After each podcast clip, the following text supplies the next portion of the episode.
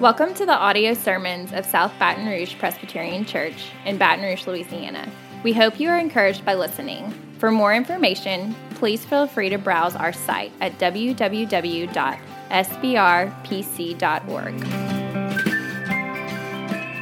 We've been taking a look at the traditional uh, Advent themes. Um, and so we have so far looked at hope, and we've talked about peace. And this morning we're going to talk about joy.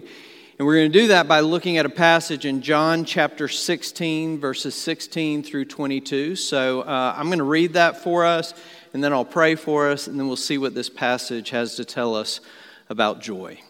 So let's look to John 16, beginning in verse 16. This is God's holy word. A little while, and you will see me no longer. And again, a little while, and you will see me. So some of his disciples said to one another, What is this that he says to us? A little while and you will not see me, and again a little while and you will see me, and because I am going to the Father. So they were saying, What does he mean by a little while? We do not know what he is talking about. Jesus knew that they wanted to ask him, so he said to them, is this what you are asking yourselves? What I meant by saying a little while and you will not see me, and again a little while and you will see me? Truly, truly, I say to you, you will weep and lament, but the world will rejoice. You will be sorrowful, but your sorrow will turn into joy. When a woman is giving birth, she has sorrow because her hour has come, but when she has delivered the baby, she no longer remembers the anguish for joy that a human being has been born into the world. So also you have sorrow now, but I will see you again, and your hearts will rejoice, and no one will take your joy from you. The grass withers and the flowers fade, but the word of our God stands forever. Let's go before him and ask for his help this morning. Gracious Heavenly Father, we thank you for your word, this opportunity to gather together beneath it. And we pray and plead with you that you would pour out your spirit upon us in order that we would see Jesus, in order that we would find our joy in him. We pray these things in his name. Amen. I read an article several years ago um, about one of the longest social science studies ever in the world. Um, it's a study called the Grant Study, and it started in 1939 at Harvard and is still going on today. Um, and it's a study about the factors which can meaningfully and reliably predict what they call a good life, um, a long, healthy, fulfilling life. Uh, and it's a fascinating study not only because of its topic, but because of the just incredible breadth of data they've been able to gather over the past 80 plus years. And um, all this data about people's physical and mental health. And they compiled this information throughout the course of the entire lives of these participants. And so, through their marriage and through parenthood and through divorce and through career triumphs and, and success and second and third marriages and grandparenthood and bouts with addiction and years of physical lessening. Um, and they ran tests on all sorts of things, uh, right? On personality traits, and they measured people's skulls, and they did uh, they did studies on intelligence quotients, and they did DNA testing, and they ran MRI scans, and on and on it goes. Um, and anyway, out of curiosity this past week, I, I thought I'd check up on this study and see if there were any recent articles. So I went to the Harvard Gazette and, uh, and typed it in, and the very first article that came up was entitled This Good Genes, that is G E N E S. Says, Good genes are nice, but joy is better. Joy, they're saying, is a greater predictor of a long, healthy, fulfilling life than anything in your genetic code than your personality type, than, um, than any of your successes or failures that you've had in this life. And I think it's confirmation of what you intuitively knew all along, what I intuitively knew all along. One of the main resources we need to live and to do life well is joy. We were made for joy. We need it at the very center of our lives. We know that our lives were meant to be lived out of joy at the very center of who we are. And that's why we're constantly seeking and reaching for joy. And it's why the trauma of joy deferred is so painful and can, lead, can lead to such deep cynicism in our hearts. And here in John chapter 16, Jesus tells his disciples, he tells us about the joy he came to give us. And he tells us about the promise of joy the permanence of joy, and the transforming power of joy. So, those are our three points the promise, the permanence, and the transforming power of joy. First, the promise of joy. We're going to come back to this later, but in this conversation, Jesus was telling his followers about his coming death and resurrection. That's what he's talking about in verse 16 when he says, A little while and you will see me no longer, and again a little while and you will see me. Uh, he's saying, You're going to be sad. But when you see me again, verse 20, your sorrow will be turned into joy. Jesus' promise of joy is certain. You see it throughout this passage. He's not saying you may have joy, you might have joy, some people might get joy. He's saying it is a certain promise of joy for all of his followers. Your sorrow will turn into joy. Verse 22 I will see you again, and your hearts will rejoice. Right, to paraphrase another preacher, joy isn't optional. It's not optional for Jesus' followers. Jesus is telling us that joy is inevitable, that it's certain. And, and, and, you note throughout this passage that this joy he's talking about is always connected to seeing Jesus. After a little while, Jesus was saying, You will see me and your sorrow will turn into joy. So, why is this promise of joy so certain for Jesus' followers? It's certain because Jesus had always, because joy had always been central to Jesus' mission. All right, so you stay with me here a minute. John is the one who tells us in his gospel about Jesus' first miraculous sign. And he wants you to know that it is his first miraculous sign. John 2:11. This the first of his miraculous signs he performed at Cana in Galilee. Why is that important? Because think, Jesus was beginning his public ministry. And so he would have picked a sign that was going to show his followers, that was going to show people what his ministry was all about. And so what did Jesus do? He didn't heal a leper. He didn't raise somebody from the dead. He didn't give a blind man his sight.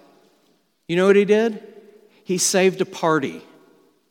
Right? The host of a wedding party had run out of wine, which was more than a social faux pas in this culture and in this time. It would have been an insult worthy of canceling the entire wedding.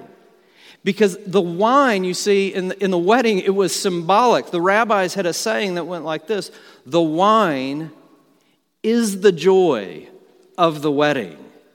And Jesus took water, you remember the story, and he turned it into wine, and not just any wine, the very best wine. So, what was Jesus communicating to the people with his first sign? He was saying, My mission is to give you joy, to put into your hand the cup of everlasting joy that you might drink it to its fullness.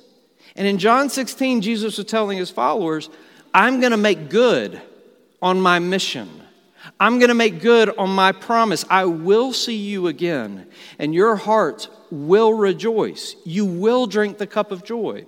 Now, just a couple of things to think about before we move on to the second point. Um, one, it is possible that some of you have misunderstood the Bible and Jesus. I mean, if you've ever thought that following Jesus means an end to joy and an end to happiness, you have clearly misunderstood Jesus. And that's okay. I'm not trying to be disrespectful. I, I, misunderstood it too for a long time. But think, not only is Jesus' promise of joy certain, not only is joy central to his mission, but just ask how committed to you and to your joy was Jesus. He's talking in this passage about his death and resurrection. He went to the cross to put into your hand the cup of joy. And why was Jesus so sure that when his followers saw him, they would receive this promise of joy? Because to see him raised is to understand Jesus, it's to connect all the dots and to realize the extent of his eternal love for you. That he left heaven's glory to suffer and die for all your sins, and his resurrection is the receipt marked paid in full and bidding you to enter into the love, the joy, and delight of your Father. But second, you need to realize this as well. A joyless Christian is an oxymoron.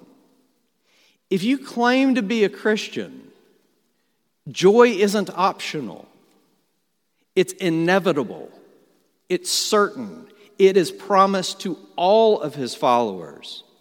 This isn't saying that life is all smiles and there are no tears. We'll get to that in a little bit. That joy can coexist with sorrow in this life.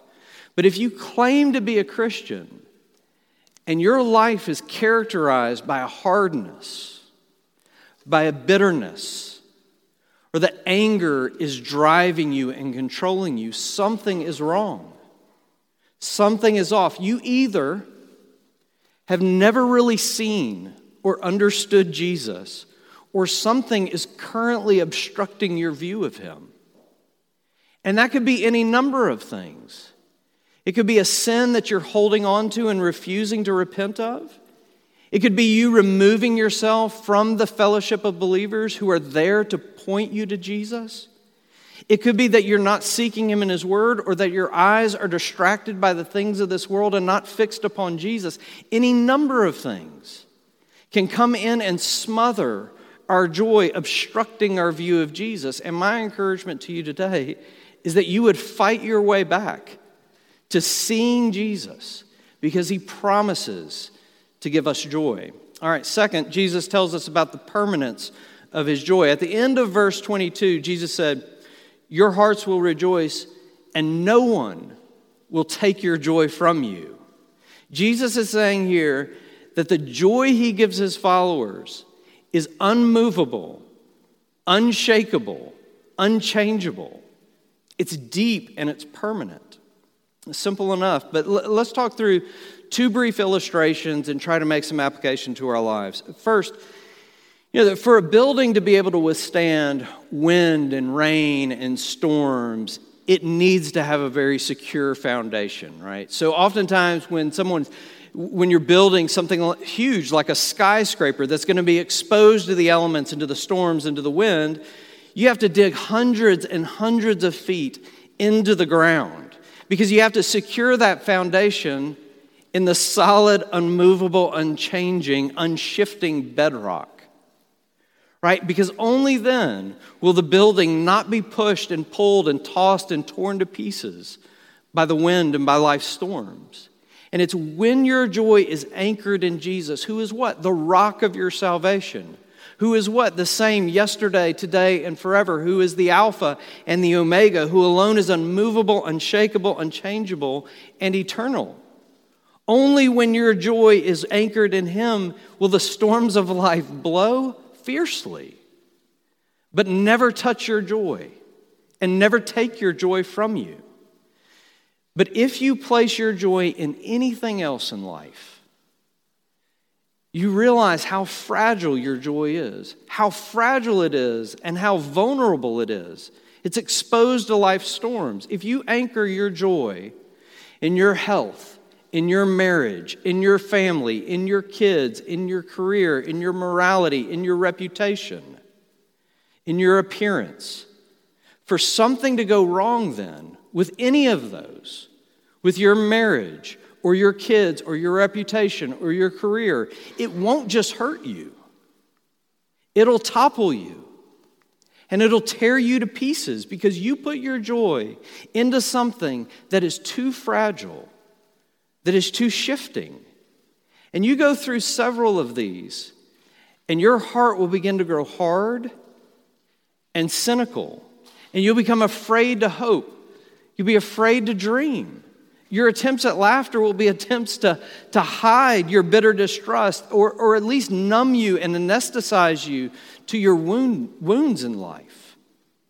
It's frightening because we've all been there to some degree, but the, there's hope here because Jesus never shifts, He never moves, He never changes.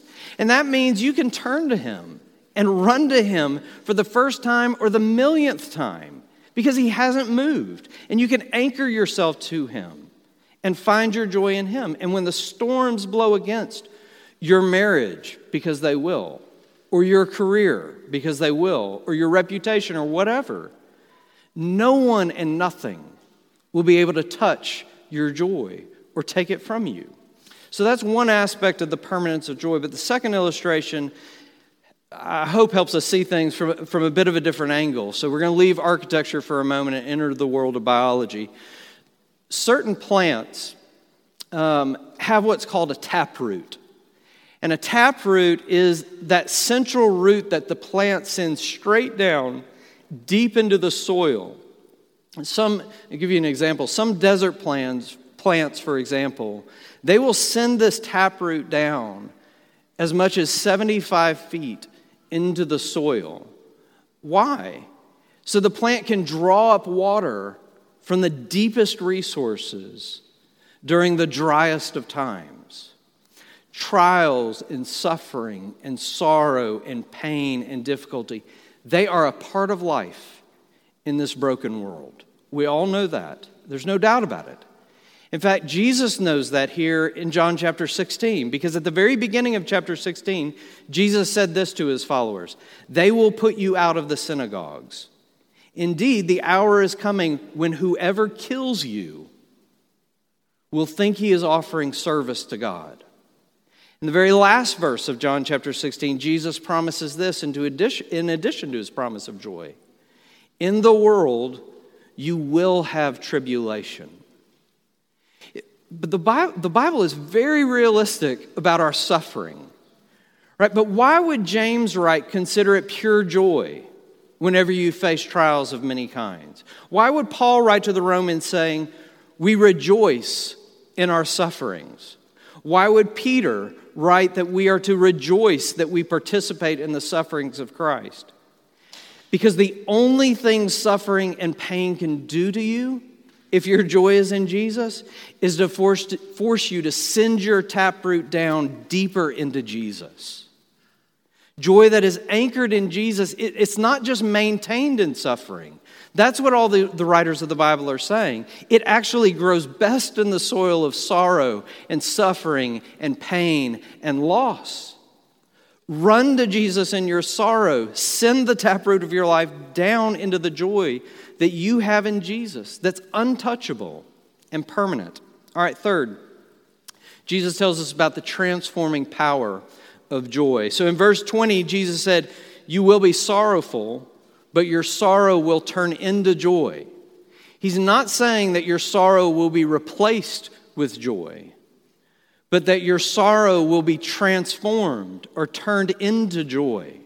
So think, we said at the beginning that Jesus was talking about his coming death and resurrection. Verse 16, I'll read it again. A little while and you will see me no longer, and again a little while and you will see me. And then verse 20, Truly, truly, I say to you, you will weep and lament, but the world will rejoice. You will be sorrowful, but your sorrow will turn into joy. And then after that, you get Jesus' illustration of a woman giving birth who has sorrow and pain and anguish.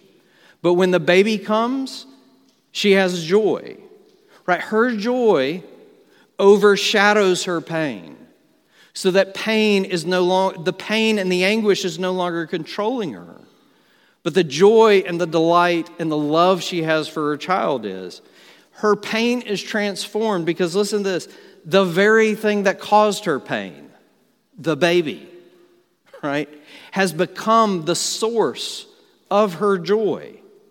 You know, there's a paradox at the heart of Christianity. You can't understand Christianity really without paradox.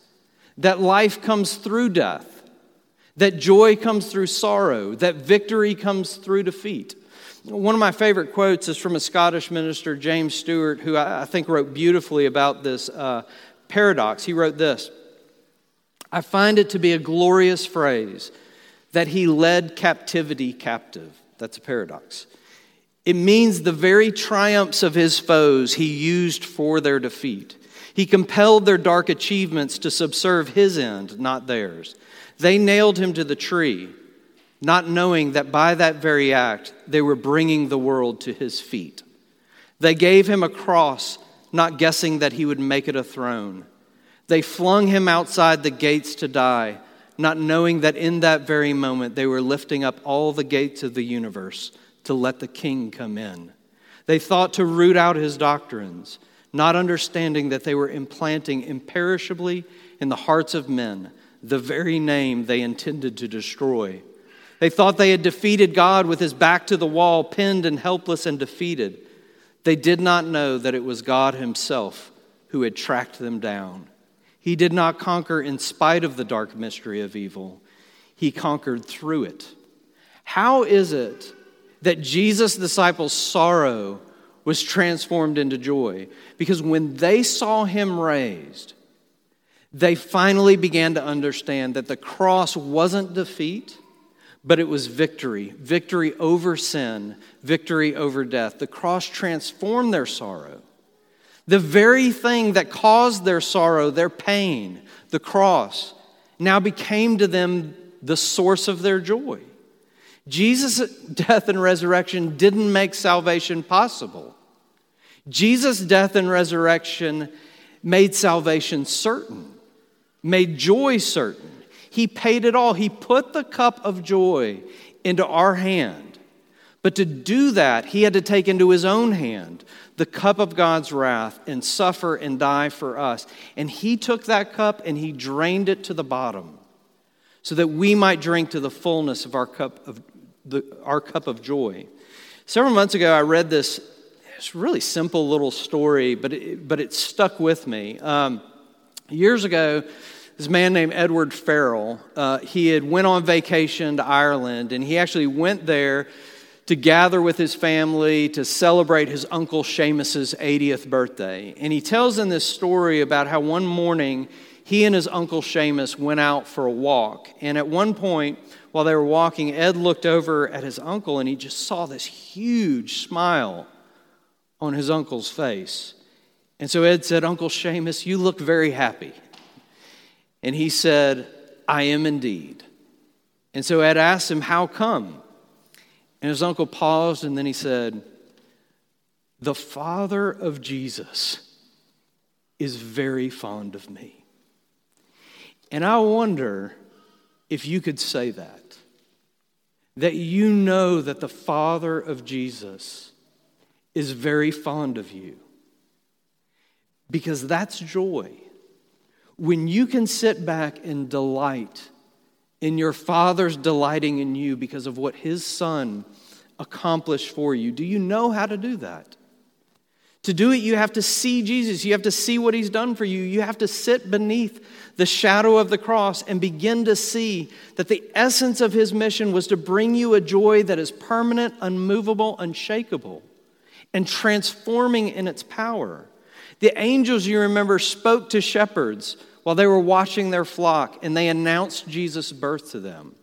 Do you remember the very first words the angel said to the shepherds? They said, Fear not, for behold, I bring you good news of what? Of great joy that will be for all the people.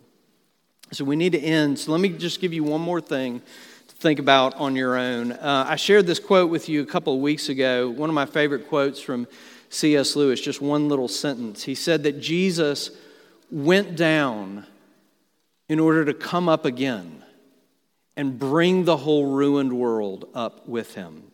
Here's what this means that means that if you are united to Jesus, you're going to be raised into resurrection glory one day. And that means that one day, someday, all of your sorrows will be turned into joy.